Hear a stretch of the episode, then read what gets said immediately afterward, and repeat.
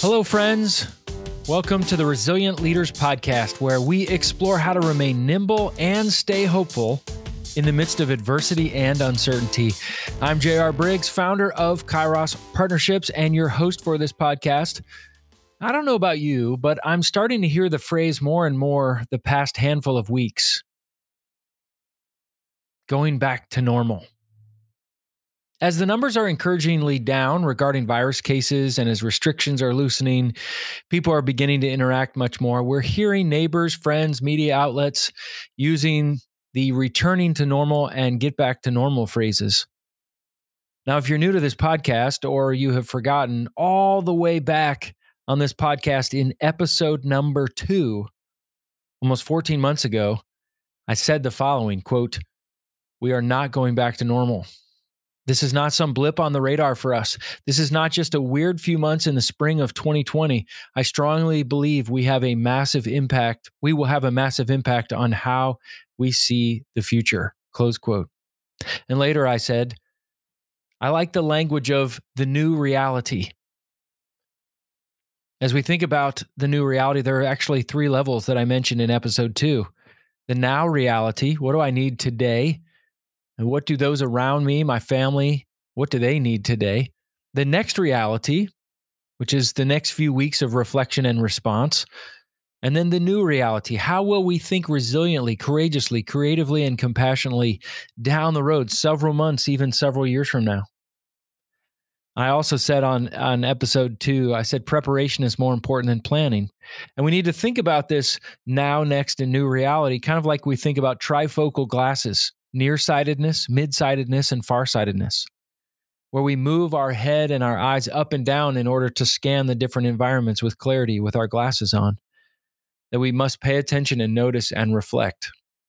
Now, just just recently, my wife described what it's like here in North America as having been in a cave, and that we're all now emerging from the cave, but we're squinting because our eyes are having a hard time adjusting to the bright light. It's blinding us just as we're emerging again. I think that's a really good metaphor for how we're feeling here in the summer of 2021.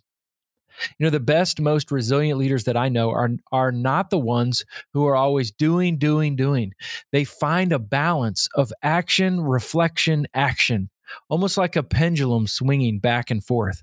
And so, as we return to some form of quote unquote normalcy, at least some sort of rhythms of familiarity, I want to spend a few minutes offering you some reflection questions that you can consider as we step back into this world of some level of familiarity. So I've got 13 questions that I want you to do. And if you're out on a run or if you're out in traffic or getting ready for your day, getting dressed, I, as you listen to this, I, I want to just offer these 13. And it may be worth pausing.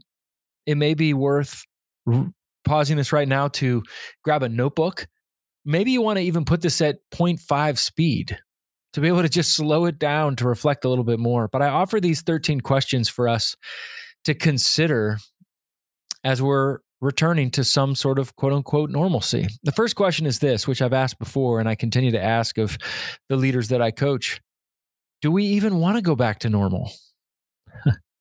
Think over the past several months. As difficult as things have been, do you remember a year ago how many of us said, you know, I hate to admit this, but I kind of like not having such a crazy schedule.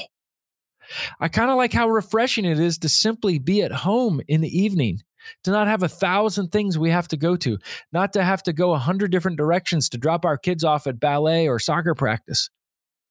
You know, we can retain some of that.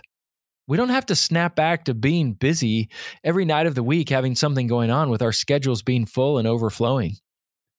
So I ask you very seriously right now do we even want to go back to normal? Do we want to live normal lives, quote unquote, normal lives? Number two, and this has to do with kind of editing and prioritizing, is what do you need to keep? What do you need to tweak? And what do you need to chuck? Regarding who you were and the schedules that you held pre pandemic? What do you need to keep? What do you need to tweak? And what do you need to chuck? What do you need to just get rid of entirely? If there's ever a time to rethink or reshape what reentry looks like, what quote unquote your normal life looks like, the rhythms that would be healthy moving forward, now is the time. I encourage you to think through that. Question number three What will you remember about the past 15 months? What do you want to remember? What do you want to remember five years from now, even 50 years from now, when your grandkids ask you, What was that like? What do you want to tell them? Number four, how will that influence how you think about the world, make decisions, and lead? How has the last 15 months impacted you, and how will it change you in how you think and make decisions and lead?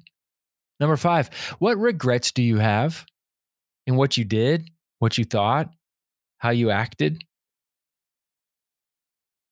Number six, do you need to repent or confess of what you thought or how you acted or how you failed to act in a way that was hurtful to others? Do you need to make things right? Number seven, what do you need to celebrate?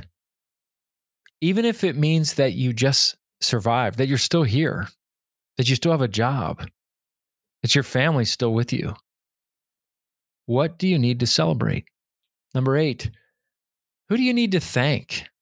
Who do you need to thank that for their support, encouragement, guidance, and perspective during the last several months of this pandemic?